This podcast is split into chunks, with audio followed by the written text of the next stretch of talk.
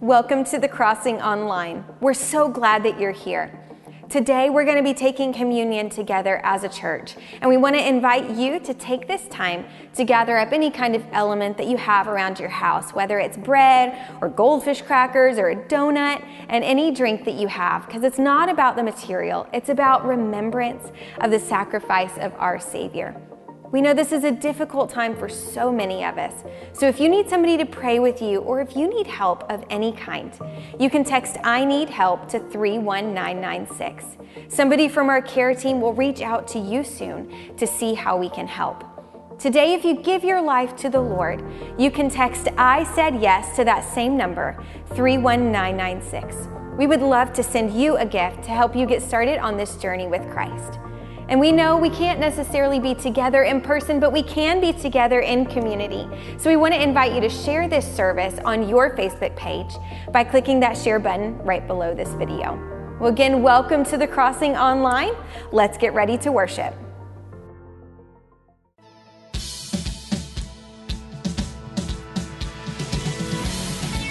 Hello, Crossing Church. We're so glad that you've joined us for worship.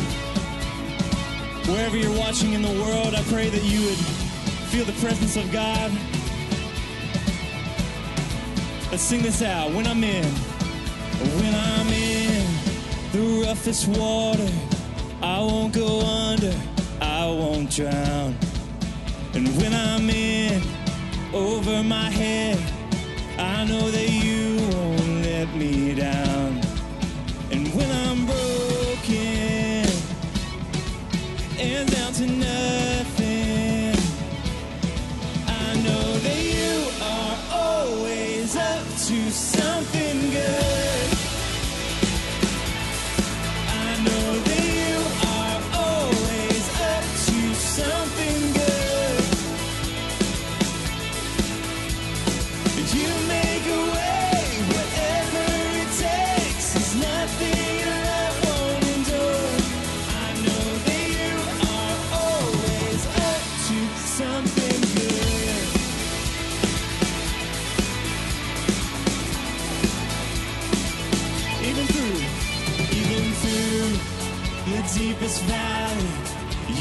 Before me. You are here. For I know you never leave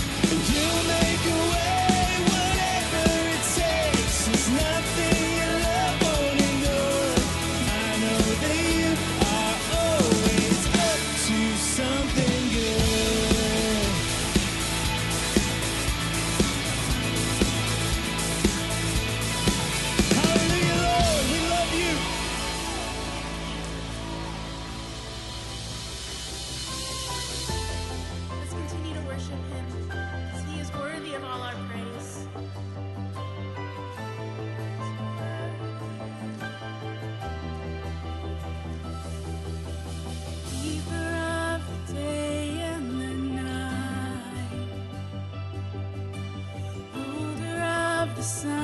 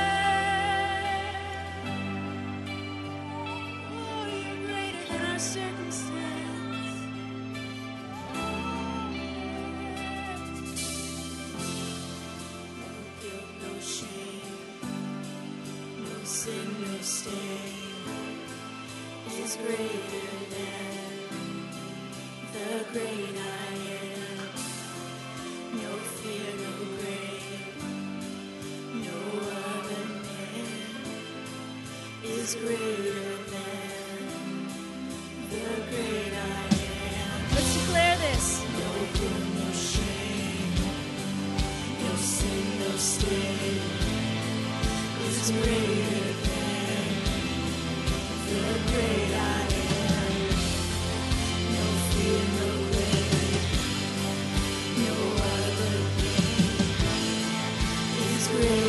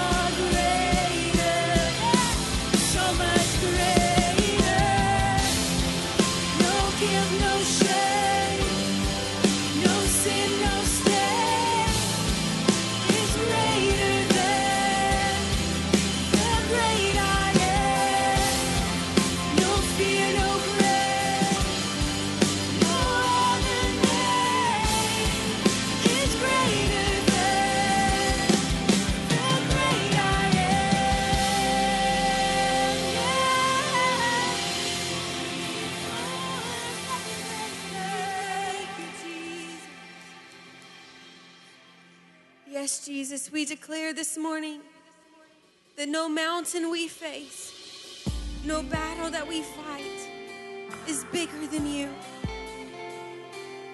Jesus, we lean this morning into your strength. Come on, sing with me. There's a table that you've prepared for me in the presence hearts of my enemies. It's your body and your blood you shed for me. And this is how I fight my battles. Come on, let's sing that again. There's a table that you prepared for me. The bread.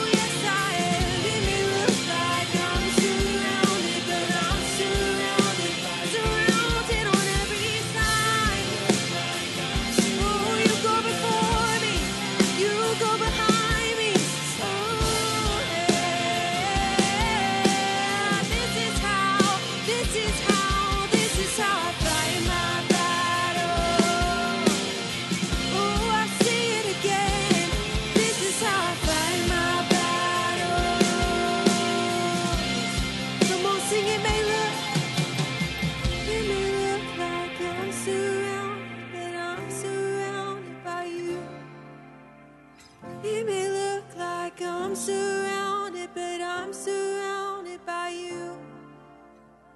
It may look like I'm surrounded,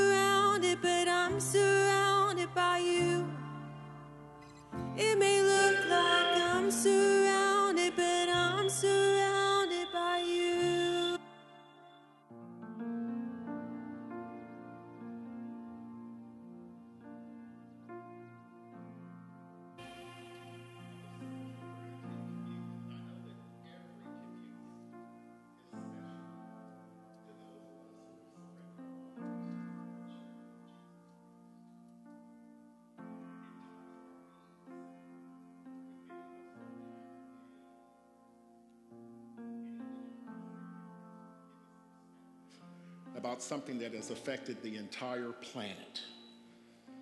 Our dependence upon anything other than Jesus and His holy word is going to be shaken.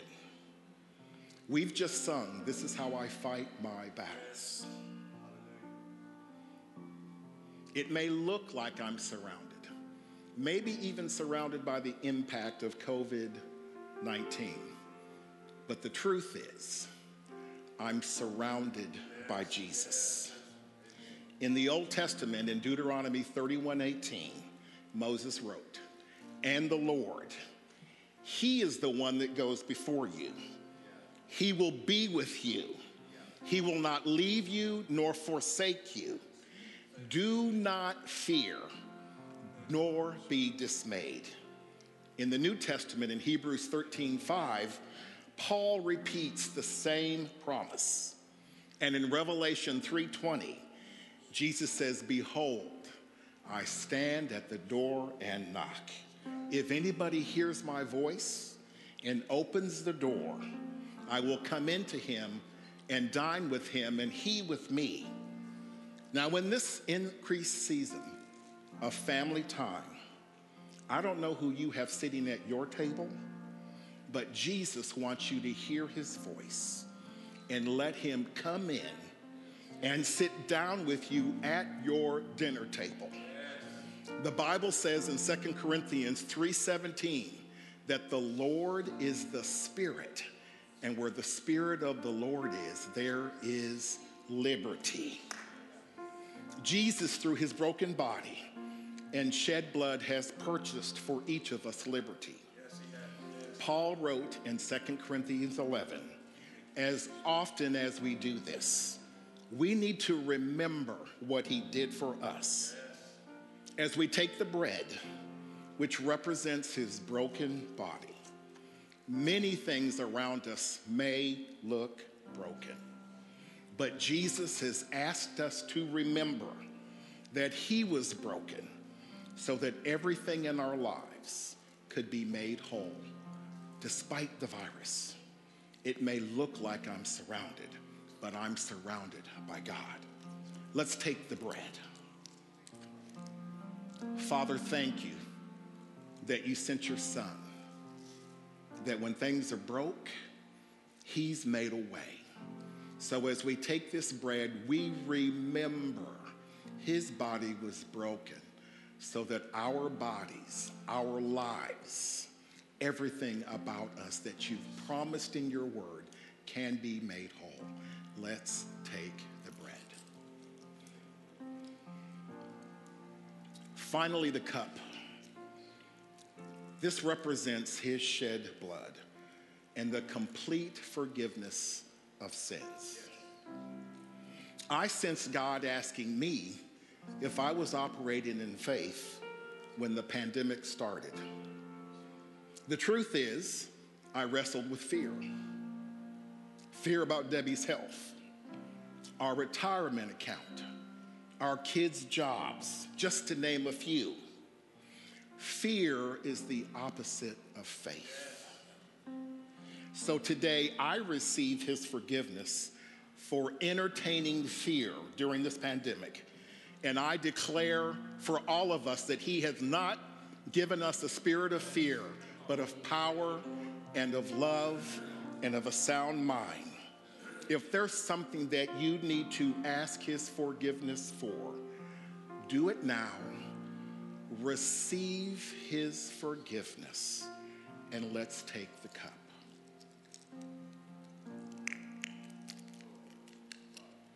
Father, we thank you for the shed blood of Jesus.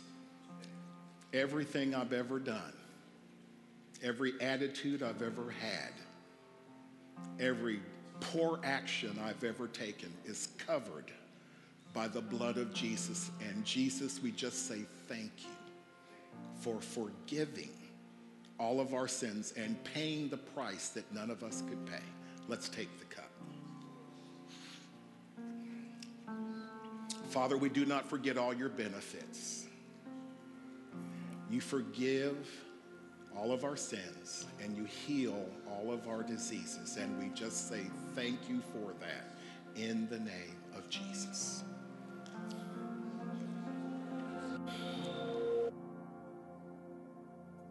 I just ask you, wherever you're sitting this morning, just to bow your heads with me. Close your eyes. As we reflect on the sacrifice that Jesus made for us whenever he died on the cross, as we reflect on his blood, as we reflect on the crucifixion that coming up this week, Lord, we just want to say thank you. Father, thank you that you are a Savior that cares for us. You are a Savior that would lay down your own life for us. Father, we're so thankful. We're going to do a song that really ministered to us this week. And I just ask that you just reflect, just listen to these words, let them sink down deep into your heart. Thank you, Jesus. If my heart could tell a story, if my life would sing a song. If I have a testimony, if I have anything at all,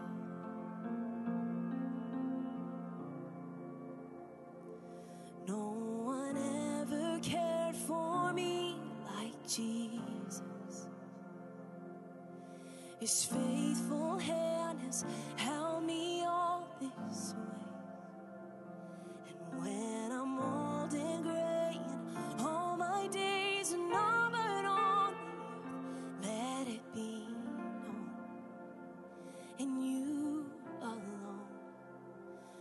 joy was found.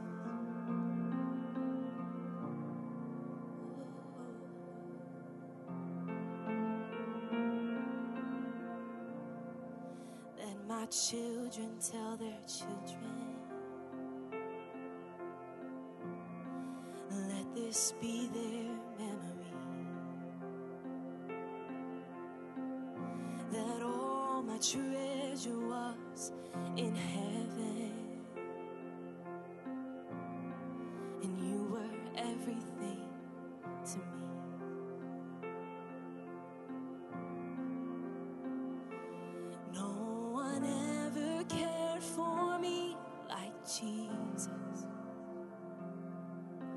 His faithful hand has held me way. And when I'm old and gray and all my days are numbered on the earth, let it be known. In you alone, my joy was found. Oh, my joy is found.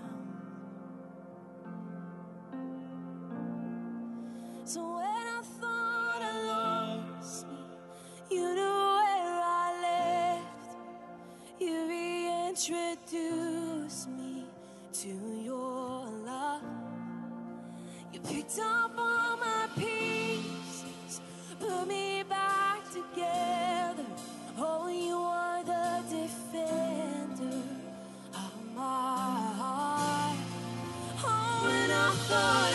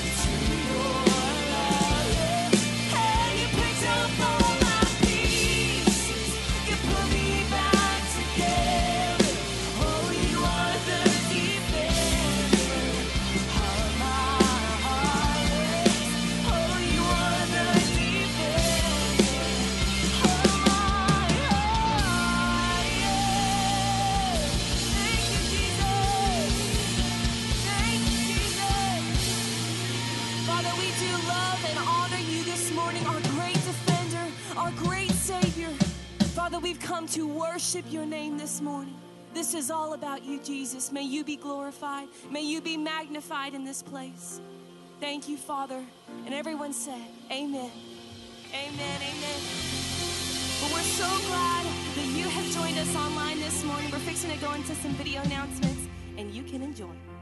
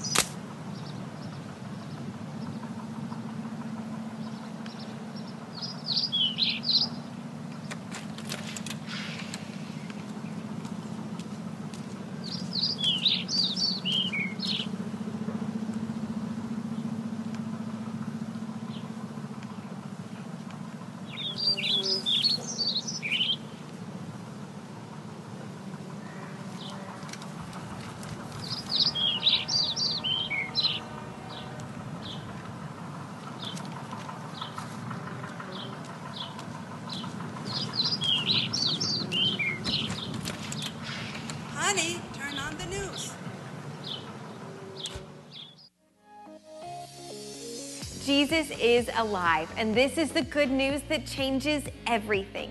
We want to invite you to celebrate Easter weekend online with us here at the Crossing. Join us on April 10th at 7 p.m. for a Good Friday service where we're going to remember the greatest sacrifice the world has ever known. And then join us again on Sunday at 8 a.m., 10 a.m., and 12 p.m. as we celebrate the resurrection of our Savior. We hope to see you there. Hello, my name is Dale Daly, and I'm the care pastor here at the Crossing Church. We just wanted to let you know that we are here for you during this time of crisis. This is a safe place for you to connect and to find the help that you need. Only those who are chosen as part of our care team will be in touch with you. Whenever you respond on our text help with, I need help, your response comes directly to me and no one else. Then one of my prayer team members will be connecting with you to speak with you about your request and pray with you. We love you, folks, and we're praying for you. It is our desire to stand with you during these troubling times, and it is our privilege to walk with you through it. I look forward to hearing from you today. Love you, and God bless you. Here at The Crossing, we believe that life is better when we are connected in community, and we'd like to get to know more about you. We invite you to go to our website and click that connect button right there at the top of the page. Fill it out with as much or as little information as you'd like, and a member from our team will reach out to you this week to see how we can walk through life with you. If you'd like to keep up with us on the go, you can like us on Facebook, follow us on Instagram, or subscribe to our YouTube channel. I'm Christine, and please join me in welcoming our senior pastor, Pastor Randy. Good morning. Good morning. I've got to say, this is the first Palm Sunday when we've got uh, t- 10 people in the auditorium, and we know we've got, a, we've got essential staff here for all the cameras and all the things there. And I, I actually just want to say, uh, without these camera folks all being here, without the technical folks all being here, none of this would be even possible. So just know it, there's some great, great volunteers here uh, it, it- making things happen. And quite honestly, every Sunday you see me and you see our worship team. This is just a smidgen. I mean, really, we get a lot of accolades that really aren't ours. There's a whole bunch of people making things happen, and that's how the church works. The church is just, it's an organism and it's a whole lot of moving parts. And many of you today are sitting at home, but you've been doing some great things. Pastor Dale said, Hey, give us a call if we can be a help to you. There was a great testimony this week and uh, some, some of our team found uh, somebody that was in need of help and uh, because of your giving to the hope fund we were able to go and we, uh, this family we actually got them beds and, and uh, i think a costco uh, revival and all kinds of things and it was just a wonderful thing to be able to find a family and some children that needed a whole lot of stuff and to be able to meet that. And we've got several testimonies of things going on. And so I just want to tell you, all of you that are a part of the Crossing Church family that are helping to give, you- you're, you're, you're making a tremendous impact right now. So I do appreciate that. It is Palm Sunday. This Friday at 7 now, I do want to tell you this. This Friday at 7 is we're going to celebrate Passover. And I had an idea. Actually, I've been seeing people do something that I think is a great idea. We're not going to all be able to get together here, but Passover is when the blood of the lamb was, was, was painted over the doorpost of homes so that the plague would not come near that home. And I want to encourage you and your family to get creative. Um, maybe a, a red cloth, maybe one of your children paints something on a piece of paper, but uh, maybe you get a, a little cross and you paint it red. I, I don't know. Get creative and think about some things you could put over the outside doorpost of your home, front and back door, and uh, really just to be symbolic this year to say, you know what? As for me and my house, we know this the blood of the Lamb covers our home, and we are trusting God to protect us during this season. And we want to be a witness to everyone who might not have the blood of the Lamb on their doorpost. We want them to be able to come and ask, hey, what is that all about? I see it everywhere now. So I just want to encourage you, uh, especially getting ready for this Friday night get creative. This, I mean, goodness, how much TV can you watch? I mean, at this point, you're probably looking for some things to do. So this would be a great time for you to to uh, have some craft with you and your family, and uh, come up with something creative, and then take pictures of it and send it to us. We'd love to see it. All right. It is Palm Sunday. This is the Sunday that we celebrate, and you can turn to John chapter 12, which is all about Palm Sunday. This is the Sunday that we celebrate that, that, that Jesus came into Jerusalem, and uh, we've got actually a handful of people here that brought these palms. He came into Jerusalem on the Sunday morning that would be four days, now five days before his actual crucifixion. And uh, as he came into, in fact, let me just give you a whole run up. You're, we're going to start in John chapter 12, verse 27. So we're not going to read a whole lot of it. But I got to set it up so that you understand the day that we're, we're, we're standing in. John chapter 12 starts off in Bethany on Saturday, yesterday. And uh, this is where Mary and Martha and Lazarus live. And Lazarus has been raised from the dead. Mary, here at the beginning of chapter 12, washes the feet of Jesus with an expensive perfume. A little scuttle among the disciples about that whole act there. And uh, then Jesus gets up the next morning, and here's what you need to understand the feast of Passover was being prepared for and starting in Jerusalem. And so there's people from everywhere. The food is going to be great, the music's going to be great. Some of the people are going to celebrate it for spiritual reasons, but for the most part, this had simply become a tradition. And, uh, and the people just loved being able to get together. People were coming from everywhere, Jews and non Jews alike, because of the food and the festivities. And so Jerusalem was bustling and this is the time when Jesus decided to allow the praise he was worthy of to happen. And so he comes over on a colt. If you read through there, you would see he comes over on a colt. And the people start to throng to, to him, and they make a parade like line and begin to wave palms and throw their jackets down. And here's what they're saying as he's coming in. This is Jesus the Christ now coming in. They're saying, Hosanna, Hosanna. You're the king. You're the king of the Jews. You're our king. Hosanna. And what Hosanna means is save us, save us now. Now, as they're coming through, I do want you to pick up this picture. They're saying, save us now, and they're saying the right thing, but they've got the wrong picture in their heart. They're saying, save us, king, from Rome. And Jesus knows I'm about to be the biggest disappointment for you this week that you've ever had. Because before the week would end, these same people would say, We have no king but Caesar. In the moment they were standing in, they were saying, We're praying about the moment we're in, and our bondage is Rome. Rome is our issue. Save us from that. And Jesus is hearing it, but he knows this man, if you only knew the saving I'm about to do, and if you only knew what it was going to cost, you're praying little picture. It's big picture to you, but the big picture, only I know what I'm doing, and I'm the only one that really understands what's happening right now. And I'm the only one that knows the great depths and grandness of what I'm doing while you're praying about this one thing.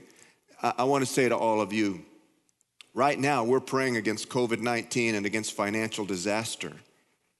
That's what we're praying against. I, I want you to know those are symptoms of the thing that God's calling us to pray for. Those aren't the thing. That's what was happening here. Rome was a symptom. They were the symptom of the Jews having turned their backs on God. Rome wasn't the issue, although that's what the people were praying against. The fact that they had turned their backs on God and this was a result, that was the issue. The crux of this Palm Sunday message is going to be around that. So I want to just encourage you. In fact, I'll go ahead and tell you the title. The title of this is Praying Under Pressure because we're under pressure. All right, back to the scripture. So Jesus comes through, they have the big parade. He comes into Jerusalem. He finds a resident and goes in, and a strange little incident happens here in John chapter 12. Some Greeks who knew that he had raised Lazarus from the dead, some Greeks come to the door and start talking to Philip and Andrew and some of the disciples, and here's what they say We would love to meet Jesus. Now, understand here, Jesus had come first to the Jews, and um, um, a lot of times he wouldn't even speak with Gentiles. He knew that his primary and first assignment was to the Jew first. And so these Gentiles come to the door, they're knocking. They come and talk to Philip and Andrew, and the, and the scripture gets a little weird here because it says Andrew goes and gets Philip, or, or vice versa. I'd have to read it, but one or the other. They go and they're a little uncomfortable to come tell Jesus, "Hey, Jesus, there's some there's some Gentiles that want to talk to you." And uh, Andrew was saying, "You tell him." I know I'm not going to tell him. I, he doesn't look like he's even in a good mood. You you go tell him. I'm not. Go- well, let's just go together. They go together, and they go and say, "Jesus, we got company." People everywhere, Jesus. No, we got company. There's some Greeks that uh, they want to meet you. And then it gets weird. Jesus goes off on this, this kind of soliloquy. And he goes, Unless a grain of wheat falls into the ground and dies, it abides alone. But if it does, and uh, the disciples are looking at each other like, Is that a yes? Jesus, we got, come. there's Greeks at the door. He does it again. Unless a grain of wheat falls into the ground and dies, it abides alone. But if it'll go into the ground and die, it can raise up and bear much fruit. These guys still didn't know. And you know what? The Greeks were still at the door. Now, this really isn't my message, but it's hard for me to pass this up because I've been living in John chapter 12 for about a month and I just keep seeing things. This is becoming a fishing hole for me. You'll understand later. But what, what, what, Pastor Andy, what is that all about? Why did he answer that way? Well, the disciples were confused. Those Greeks could be standing there to this day. Who knows? But what he was saying was this I was sent to the Jews, and in human bodily form, in this form that I'm currently in, I've done all I can do like this to reach the world. And what it's going to take to reach the world isn't a singular Jesus in a singular body with the Spirit of Christ in only one person. The Greeks and the all the Gentiles are crying out, We'd like to meet Jesus. And I can't meet them all like this. The form I'm currently in has got to change, and it's about to. You follow me yet? What he is saying is just like a grain of wheat has to fall into the ground and die, I, the Christ, have got to fall into the ground. I've got to die so that on the day of Pentecost, my spirit can come into the new body of Christ, which isn't one singular person, but it's everybody who names the name of Jesus instead of one grain of wheat trying to do all the work. We become an enormous harvest of people that can do all of this work. And here's what you need to know on the Friday following this time, Jesus was dying on the cross, and ultimately he got around to saying, Come on in. He said that to you and me. he said that to those Greeks. And we're going to get to that, and I got to hold it together. We're going to get to that this Friday, so don't miss that service.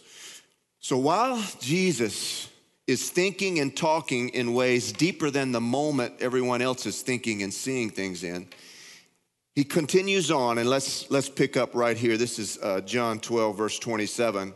Jesus speaking, Now my soul is deeply troubled. And everybody pause and look right at me.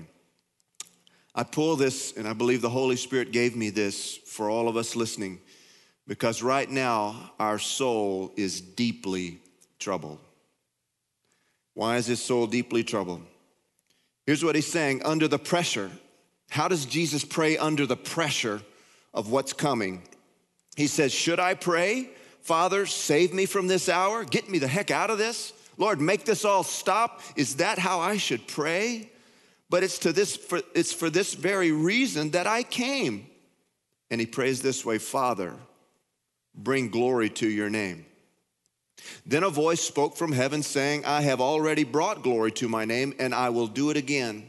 When the crowd heard the voice, some thought it was thunder, while others declared an angel or spoke again. It's very interesting. Anytime God starts to do something, we find other descriptions of it to make it a little more human and explainable. We're in one of those moments. Then Jesus told him, The voice was not for your was, was not for my it was for your benefit and not mine. The time for judging the world has come, when Satan, the ruler of this world, will be cast out. And when I am lifted up from the earth, I will draw everyone to myself. And he said these things to indicate the death he would die. And if you continued to read in that, you would see how it began to disturb the people. The people were saying, wait a minute, we know Messiah and King that we read in Scripture that we thought you were can't die. And here we go, confusion again. Only Jesus knew what was going on in that. Why was his soul troubled? And let me just tell you Jesus knew standing on this Sunday that by Friday he was going to go through the worst torture and the worst death that any human would ever incur. He knew that the, he was going to disappoint everybody around him. They were counting on him fixing this moment, get me out of this moment. And that's what they were hoping for, and that's what was in their mind. And he knew as much as y'all are counting on me right now, I'm going to disappoint every one of you because what you think is getting you're getting saved from is not what you're getting saved from. My salvation is so much deeper and grander, but you cannot grasp what I am up to in this moment. And you don't know also that by Thursday night, I'm going to be in a kangaroo court with a bunch of religious people mocking me. I'll be arrested. I'll be tortured and mocked all Thursday night. Friday morning, I'll go through another couple of kangaroo courts, and at 9 a.m., a crucifixion so cruel is going to begin. And here's what you need to know when he says, My soul is troubled. It wasn't because he was being attacked by the devil, it wasn't because of the people. Jesus was doing what you and I fight in times like this. We start to fight ourselves. Here's what he was saying Man, this has been my prayer. God, there's something on this hour right now. There's something powerful happening right now I want to be up for this. I need you, God. This is not a drill. This, this is the real thing. We are there. The salvation of the planet is depending on me standing right under the pressure of this moment. While lots of people don't understand and I'll be misjudged, I can't miss on this one. I have got to get this right. And I have to tell you, my pacings in this room just about every morning is both in dealing with Pastor Reggie dealt with. The fact that you feel fear, that just makes you human. We just don't partner with it. We don't, you're gonna feel these anxieties. They're gonna rise when it comes to finances and our children. Man, Reggie named off the top ones, man. Our, our 401ks, our retirements, our financing. Gang, we are looking down the barrel, and here's the, I want you to see this. We're in Palm Sunday like Jesus was, and he's looking into what's going to be the worst week he'll ever or any human will ever face. He knows that's in front of him, and his soul is troubled. We stand here today, and our president and the doctors and that whole task force has told us, Kudlow and all of those, they've said, hey, this is going to get worse before it gets better. Now, I know a good encouraging preacher would try to spin that uh, I, I want to shoot really straight with you because I want to shoot straight about the faith we can have because this isn't a play like, act like, be all sweet. We are in the real pressure of crisis right now. And we're in the situation where if God does not move, no president, no economic expert, no doctor can save us from what we are in. And we're standing here looking into the pressure. And the, again, the doctor, the presidents, all of these have said, hey, the numbers, and I, I, just am having a hard time grasping. We're at six or 7,000 deaths, which is horrible. But they're saying the next two or three weeks could be, it's to get worse. And they're, and they're talking of 100,000 to 240,000. That was the estimate. That that's their modeling. That's what their modeling is showing deaths. And then they follow with this And if that's what we have, we would consider it good. We've never faced anything like this. I, saw Kudlow and uh, some other financial expert talking about the financial, and he's saying, look, it's, it's going to get worse before it gets better. I don't know if this is psychological preparation. I don't know. And that's the thing. I don't think anybody really knows but one God. I know this the pressure we're feeling right now, it's real. And the pressure we're feeling, it's not, I mean, we could fuss at the devil or whatever. I mean, if the devil's around you, beat him up. We're, I'll tell you, we as believers, now I know there's a lot of you that are joining us and you're kind of trying, looking, and I want you to know if you'll hang in here with us, God is in the room with you and you can be saved today. You can join the church. I believe I'm speaking to a lot of Christians right now, and I just want you to know I, I believe this is, I, I think we're, we're the body of Christ standing in this moment. And we're feeling the pressure, and the, what the pressure we ought to feel is what Jesus was feeling. Our soul is troubled, not because of the devil, not because of COVID 19 or financial disaster. Those things are stirring stuff. I tell you, my soul is troubled to say, God, we are either the real deal or we are not. This either this is either God, you are either real or we're about to look as foolish as any humans have ever looked, and we're putting ourselves right out here on the line and saying, Our God is the answer. And the pressure is real that we're feeling right now. And my prayer is this God, make the body, the body of Christ, just like the body of Christ there was worried about the torture it was going to face, the body of Christ is feeling God. Don't let us blink. Let us stay steady we're going to have to have faith that others can borrow, and a lot of it. God, let me be up for this. Part of it is incredibly exciting. This is incredibly exciting. So I want to help us, and I again, I, I, I'm, I'm anyway. I'm talking to a lot of believers, and I believe that God, this is the word God gave me. Even if you're not a believer, you can join us in prayer, and I believe God will save your soul. But here's what I want you to hear this Palm Sunday how can we pray? How are we supposed to stand? How are we supposed to pray? And uh, so here's the first thing Jesus asked the question Should we pray, God heal the symptoms, or God heal the problem? Inhale that for a second. He was saying, You guys have said, Hosanna, Hosanna, save us, save us from this situation. We're under pressure today, fix me today. And all of us are like that. That's just human nature. Jesus said, Should I join them and say, Hosanna, Hosanna, save me from this moment? But for this moment, I was brought. This is not a get out of or go around, this is a go through. Because the glory that God can get if we go through it, righteous is so much more than if he saves us from it. I want to speak to all of you. We're going through. No, this is a go through. And we're up for it. Just like the body of Christ, we're up for it. Rome was a symptom. And here's what I want you to know COVID 19, that is not our enemy. That's not our problem. It's a symptom Financial disaster. I'm telling you, when you see the financial disaster, it's a symptom. Should we pray, God fix these things? Absolutely. And, and all of us humanly are. And, and abs- nothing wrong with that.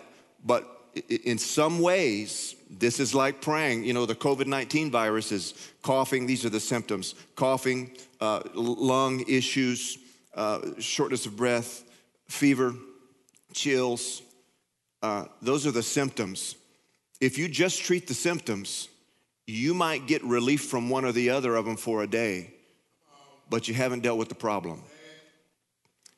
This is a shaking of idols that's happening right now.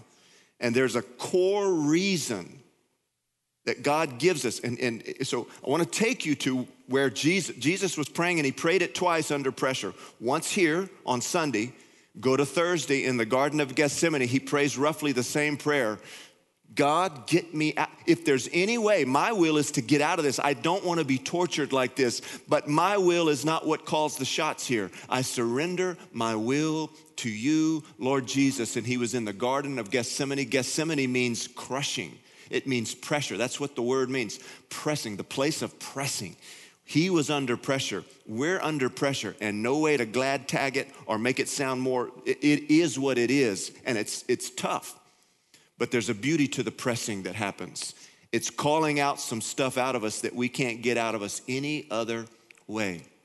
Now, God gave us, and He's given the world, He's given the church of the world the prayer that we're to pray. And you have heard it. There hadn't been a preacher not reference it yet. It's Second Chronicles 7 14.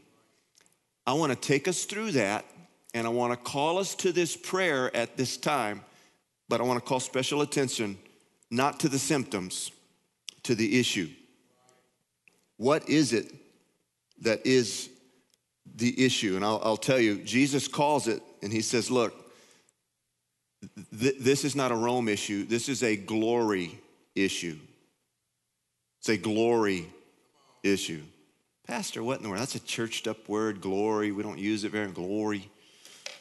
Here's what it means when it's an adjective, speaking about the glory of God, it means the evidence of his presence. It's wonderful. But when it's a verb, we glorify him.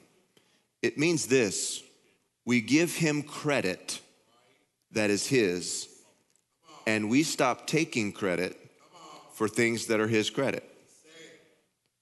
That's it. That's it. Do you know that, that Satan, the original sin, was a glory sin?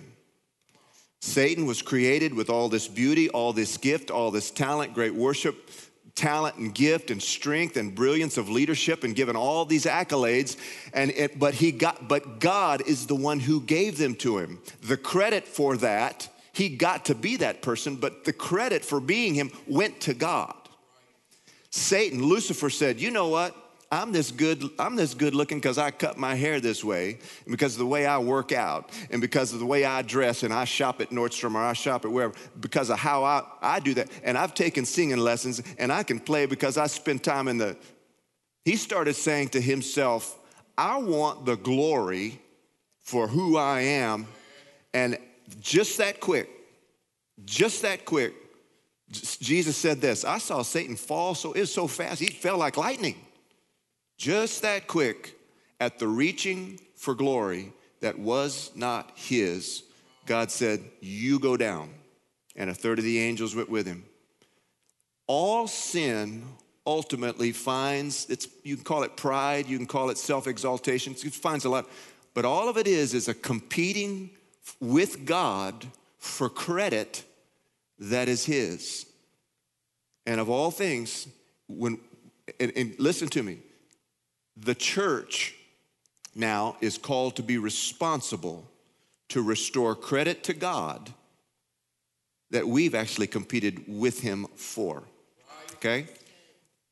When we come to this passage, now, and again, I, I, I, referenced Luke 17, 17, 19. This is where Jesus healed 10 lepers, and only one of them returned to give him glory. And here's what he asked. So Jesus answered and said, Were there not 10 cleansed, but where are the nine?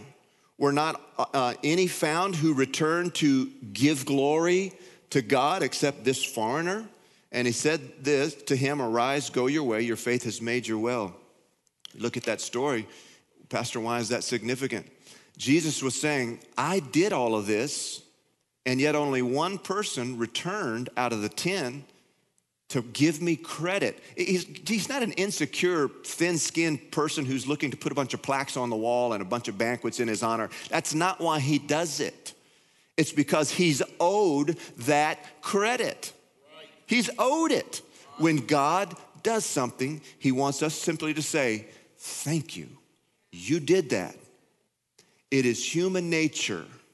It is human nature. The, the, the nine were all more like the nine than the one the nine that were healed of leprosy that Jesus did for them, once things are going good, there's something in the human nature that goes right back into default mode, which is this Where else am I worthy of something? I must have earned that somewhere. I must have been a good person. Something. When things are good, we tend to forget who made things good. We are sitting right in the middle of that situation right now. And across the world now, there's an organization, I believe it's called uh, Pray 714, but Gateway Church, many of the churches are being called, and we're all praying this one prayer. And I believe it's by the Spirit that we're called to pray this one prayer in this pressure moment. Hear me, gang. Hear me. This isn't just church, just pray that this isn't just some go through the routine. We are in a make or break moment. This planet is under enormous pressure, and there is no president nor council that can get us out of this. If God does not move, many, many, many will die, and financial ruin will take us to places we've never dreamed of.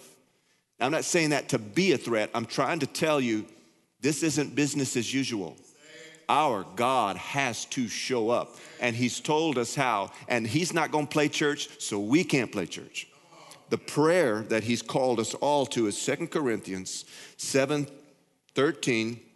He says this When I shut up the heavens so that there is no rain, or command the locusts to devour the land, or send pestilence, and that would be plagues or sickness or whatever.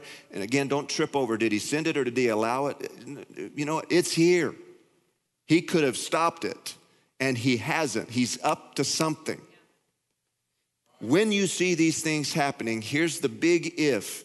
If, if my people who are called by my name, that would be all of us who name the name of Jesus, if my people would humble themselves and pray and seek my face and turn from their wicked ways, then I will hear from heaven, forgive their sins, and heal all their land. I want you to notice that in this prayer, he doesn't say, if my people would pray against the locusts, or if my people would pray against the drought, or against the pestilence. Nothing wrong with that. But he's saying, these are symptoms. I want you to get back in alignment with me. That's the problem. If we go to the problem, the symptoms will, will, will be done away with.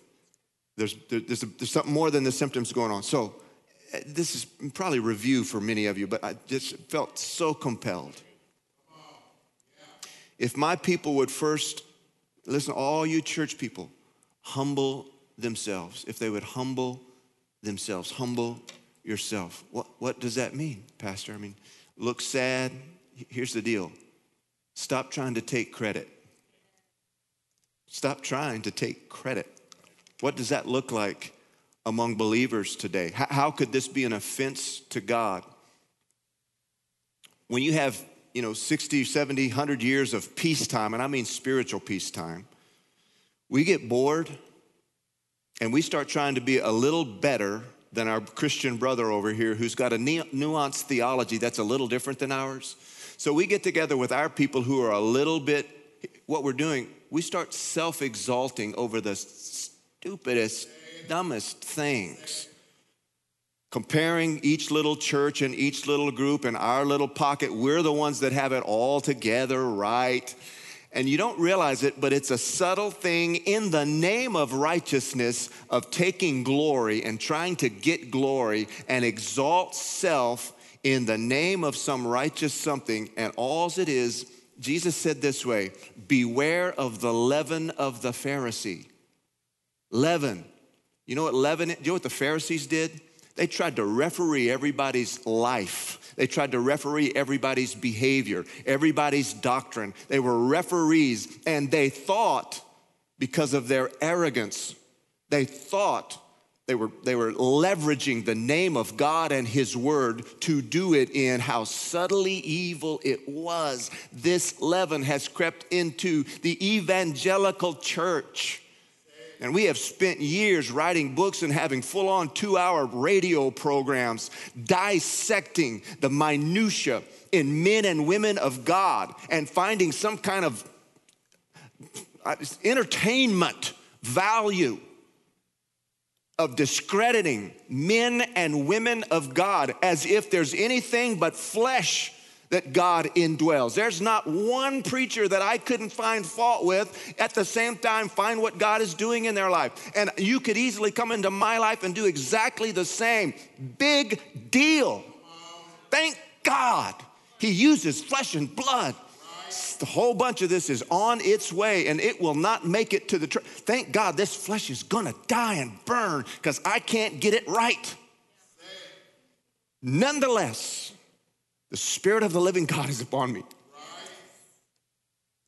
When you see God in a life, you point at it and say, regardless of all the other things I can point at, and it is not a lot of brilliance to point and find fault, but this is leaven. Our God is after this, not looking for us to judge those who aren't saved, to judge the world. He's not even looking for you and me to judge the church. He's looking for you and me to bow our knee and judge me. Humility says, It's me, God. It isn't my brother my sister. It's me. We reach for credit. I just got to encourage you reach for a towel, not a microphone. Reach for feet, not for hands to applaud you. It's so real. Now, I know some of you could go, oh, that's a tweetable statement. Stop all that. This is real. I have such a fear that some of you are going to listen to this like you've listened for the last 20 years with religious, churched, overly churched ears and know when to say amen and when to bow your knee and when to go through the motions and it not hit your heart. I got a wonderful, wonderful thing that's happening in my heart. I'll just tell you, I'm as routine as anybody else and it calluses my heart like anybody else, but I gotta tell you how excited I am.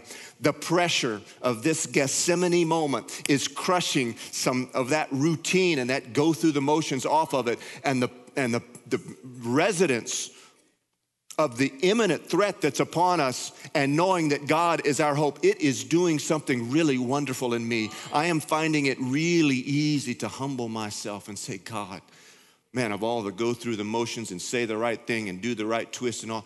Oh, praise God. When Jesus said we've done all we can do in this form and I can't win the world like this, I want to say to the church of Jesus Christ, this has gone as far as it's going to go. It's done what it's going to do. And God is saying, you know what? If you'll invite me back, I'd like to take the steering wheel again. And I promise you, you can count on me. Humble yourselves. I'm, I'm intense, but please hear me. I'm talking more to me than anybody else. Humble. We don't need credit. We don't need credit for anything. But, Pastor, listen, give honor to where honor's due. You're going to do a whole bunch of things you're never going to get credit for. It's so it's just in us to reach for it. We want to be noticed. No, I get it. I get it. Me too. Me too. But right now, we've overindulged in trying to take credit. Listen, I'll just encourage you. Anytime, at any time, you can give credit to God, even if you don't even know if he, he did it, you give it to him. You drive up to your house, you're driving up to thank God that, that you, you've given me that house. You did that, God. The salary I have, you did that. My finances, you did that. Humble yourself. When we, okay, enough. I'm fired up. Pray.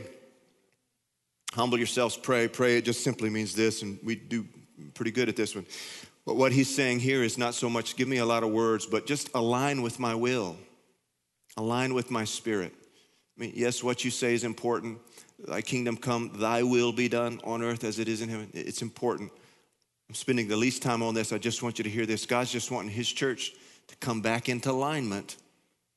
All the symptoms will go away if we will come back into alignment. Humble yourselves, pray, seek my face.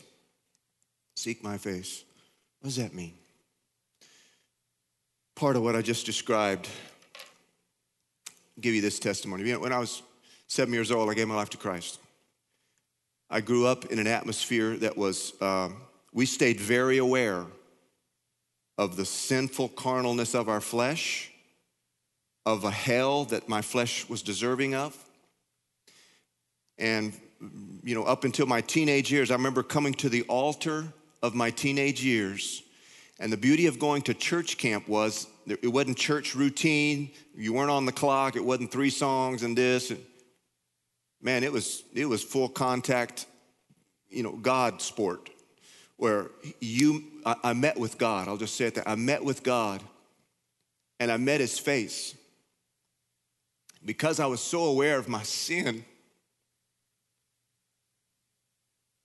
when I looked in his face, I did see God the judge who would ultimately judge, but I also saw, saw the God of mercy.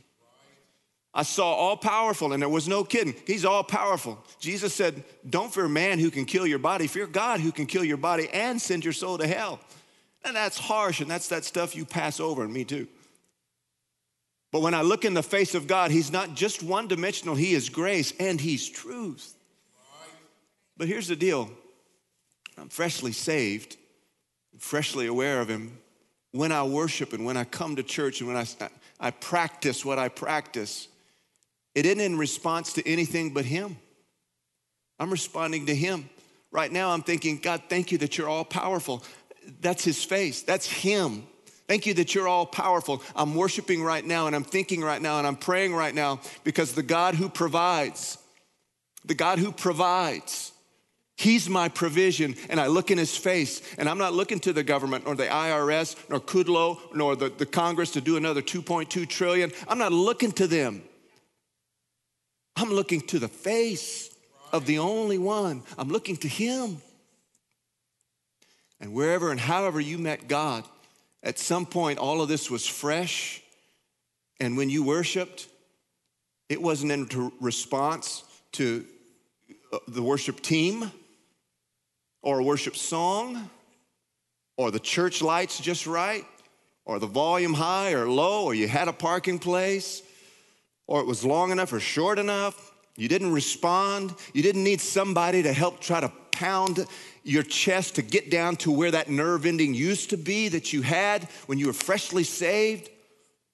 Again, it's just routine. listen, it's all just human nature. Please don't take this as condemnation. It's human nature. When things are good, we stop responding to his face and his person and his presence, and we actually just start responding to church. Respond, hey, I like that song. I respond to that song. Hey, they didn't sing my song. You know what? When you're responding to his face, it really doesn't matter what song is sung. In fact, it doesn't matter if you're in this building, and I think what we're being taught right now, it doesn't matter when you're in this building. If you're responding to church, it matters. If you're responding to his face, it don't matter. You can be in your car, you can be in a ditch, it don't matter where you're at. Because what I'm responding to, my worship is in response to him, not outside stimuli. We tracking? Uh, th- this, is, this is what God is saying. Guys, y'all have competed for my glory in the church and become so spoiled and hard hearted. We're in a Gethsemane right now, but here's the beautiful thing about Gethsemane it crushes. It crushes. You know, I, again, I got to tell you, the callousness that I know of my own heart that's just from routine, just going through the motions. I mean, you mean it at first. I was raised in churches where God moved, and one lady would stand up and clap, and another one would shout, and then she'd shut down, and they'd switch places. And but you know what? After about the 14th year of every Sunday night, at this point, it's just learned behavior. It's not in response to a person, God. You're just responding to a church atmosphere, and we lose contact with the point of it all. He's the point of it all. He's the point of it all. I don't give credit to Congress for our economy. I don't give credit to, to President Trump. I think he's doing a fantastic job. I really, I'm praying for him. But please, please hear, I, I, know to even call his name, we ain't, yeah, I won't get into it. Save the email. Just trust me. Okay? I'm for him. I want to see them do well. But he doesn't get credit for our economy. Man, for uh, you know, probably till about 50 years ago, we said things like, the blessing of God is on this nation. We gave him credit. Man, we started in the 60s and 70s. We started going, you know what? We'll take a little of that credit. Look how smart we are. Look how pretty we are. Look how strong we are. Look at all of our business you know, acumen. Look how brilliant we are. And then we started taking credit for creating the world away from him. We started taking credit even for our churches. Look, we're, we're strong because we go to the right conferences and we got the right structures and all of these things in place. We can do this without you, God. And I'm telling you, I don't know where the breaking point is. It's a little randiology. But I think there's some point where the credit that should be going to him, where man just starts self indulging on it and saying, Look what I've done, look what I've done. There's some point, and we're at it, where God goes, Enough, enough for your safety and for my glory. When Jesus said, In this moment, am I praying, get me out of it? No, I'm saying, God, get glory. Let me get the glory back to you. That's our problem. Take your glory. My prayer for all of us right now, God, forgive us for competing with you for your glory. We've participated sort of innocently. But we want to get back to glory giving. And even if there's glory that comes my way, I'm not touching it. I'm not touching it. This sermon you're hearing, if you think it's worthy of some, save it. It's Him. Anything good, if there's anything good, all good and perfect gifts, they come down from someplace, and it's not us, from the Father above. We seek His face, respond to His face. God, let the pressure of this turn us. Turn from your wicked ways. Beauty of, of the Gethsemane pressure was that a multi ton stone would take a beautiful round green grape and crush it. And if you could imagine hundreds and hundreds of these olives, I said grape, these olives, green olives, crushed. They were a mishmash of ugly and awful and uh, and who would touch that? And they would roll that stone around, crushing those olives there in Gethsemane. Because here's the deal the really valuable stuff the oil couldn't be gotten out of it as long as the flesh was all in one piece. Had to be crushed. Because the olive, it's not fuel, but the oil is. The olive isn't used for medicinal person, reason, but the oil is. The oil is where the value is. It's the essence. It's not a lot in every olive, but it's where the value is, down to the essence of what's important. Gang, when it says we turn from our sin, I encourage all of you believers. I know uh, uh, I'm under a, a work right now. It's not a condemning thing, it excites me. Yes, you know, sins of lust and greed and dishonesty and all those. Yes, turning from your wicked way, it means those. But I got to tell you, those are more symptoms than, than issues.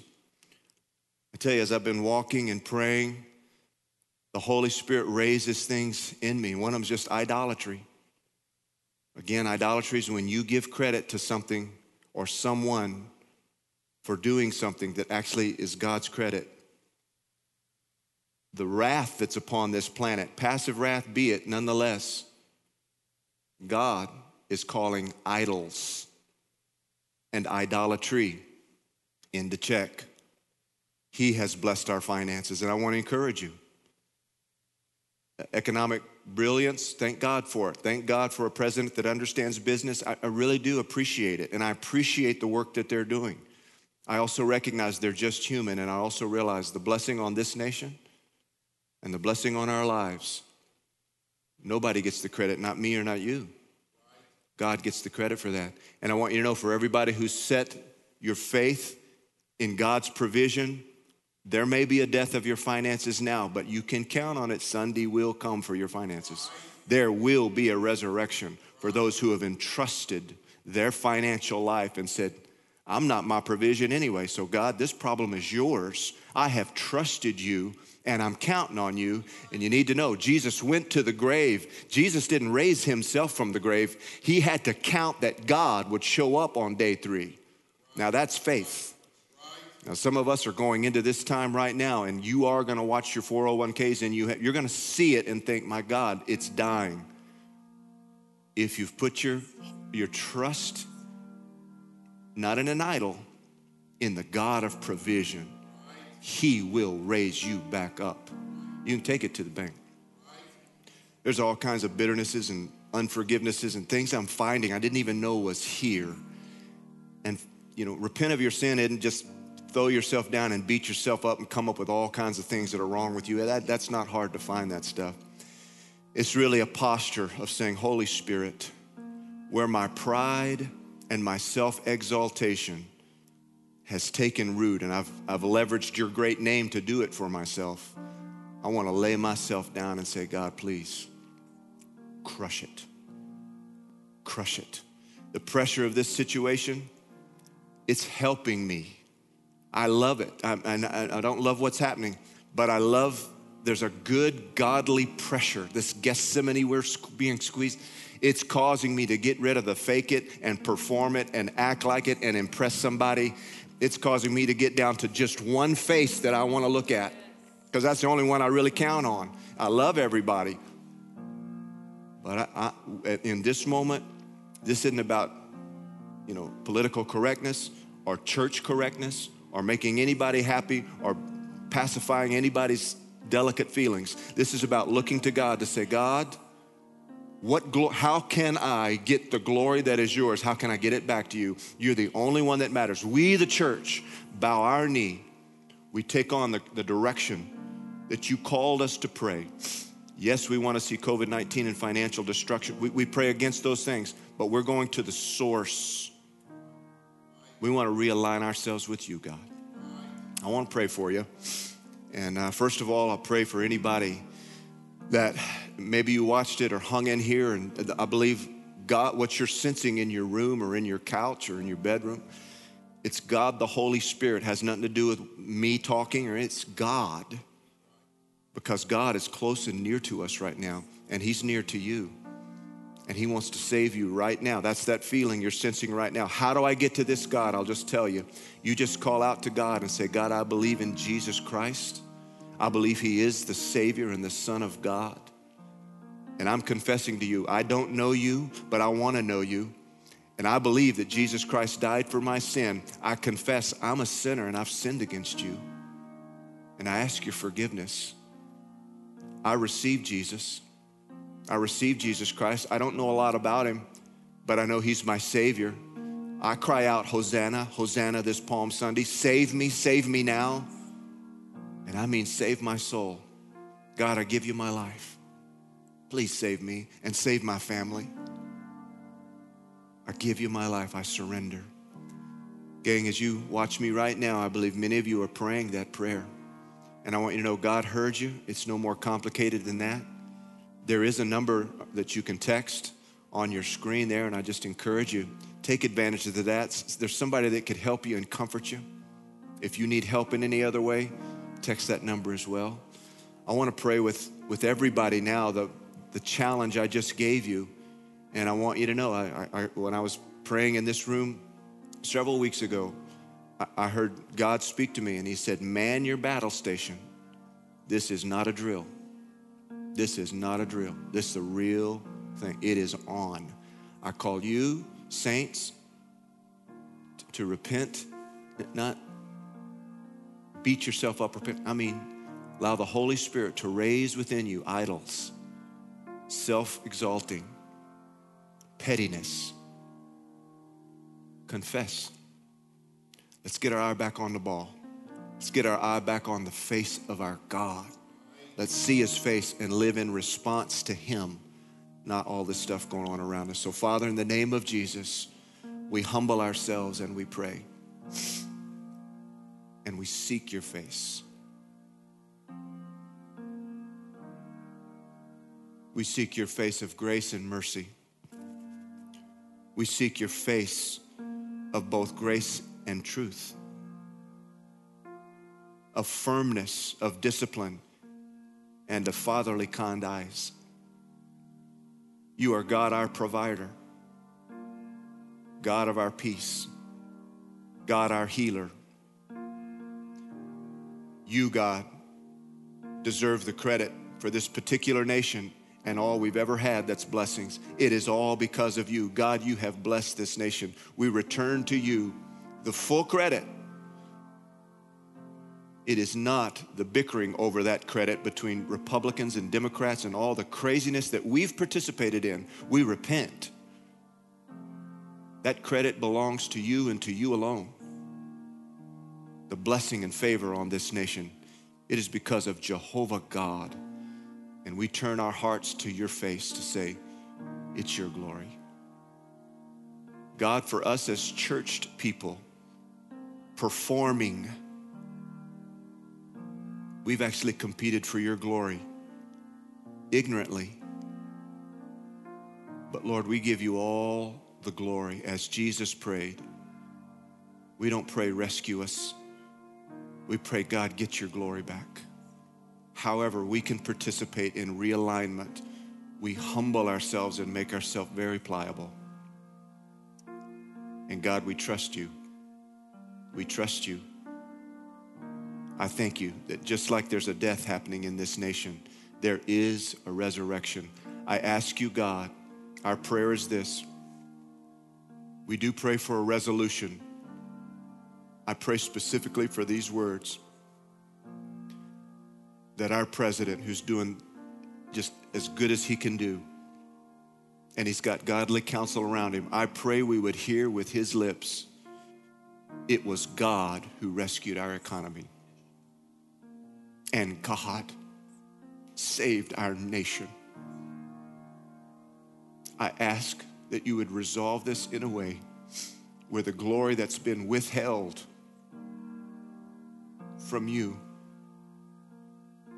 that it would be restored. And god let your church lead the way. We are your glory givers. And it is our great privilege to get back into that posture and align with you. And we do pray. Stop this disease, halt this financial calamity, but only when you've accomplished everything you want to accomplish in the grander plan. And use us. Let us stand the test of this. I pray, God, over your people.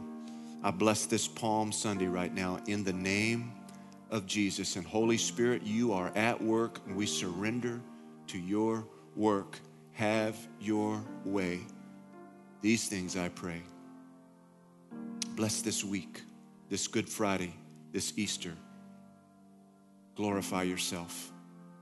Receive your glory. In Jesus' name, everyone said, Amen. Hey, we love you. God bless you. You guys have a great day. What an incredible message from our senior pastor, Pastor Randy. If you'd like to share this message with your friends, you can do that by clicking the share button right below this video. If you need help or prayer of any kind, you can text I need help to 31996 and somebody from our care team will reach out to you soon to see how we can help. If you gave your life to the Lord, you can text I said yes to that same number, 31996. We would love to send you a gift to help you get started on this journey with Christ. If this was your first time joining us, we would love to get to know more about you. So we want to invite you to go to our website and click that connect button right there at the top. Fill it out with as much or as little information as you'd like, and somebody from our team will reach out to see how we can walk through life with you. Well, thank you so much for joining us at the Crossing Online. We'll see you soon.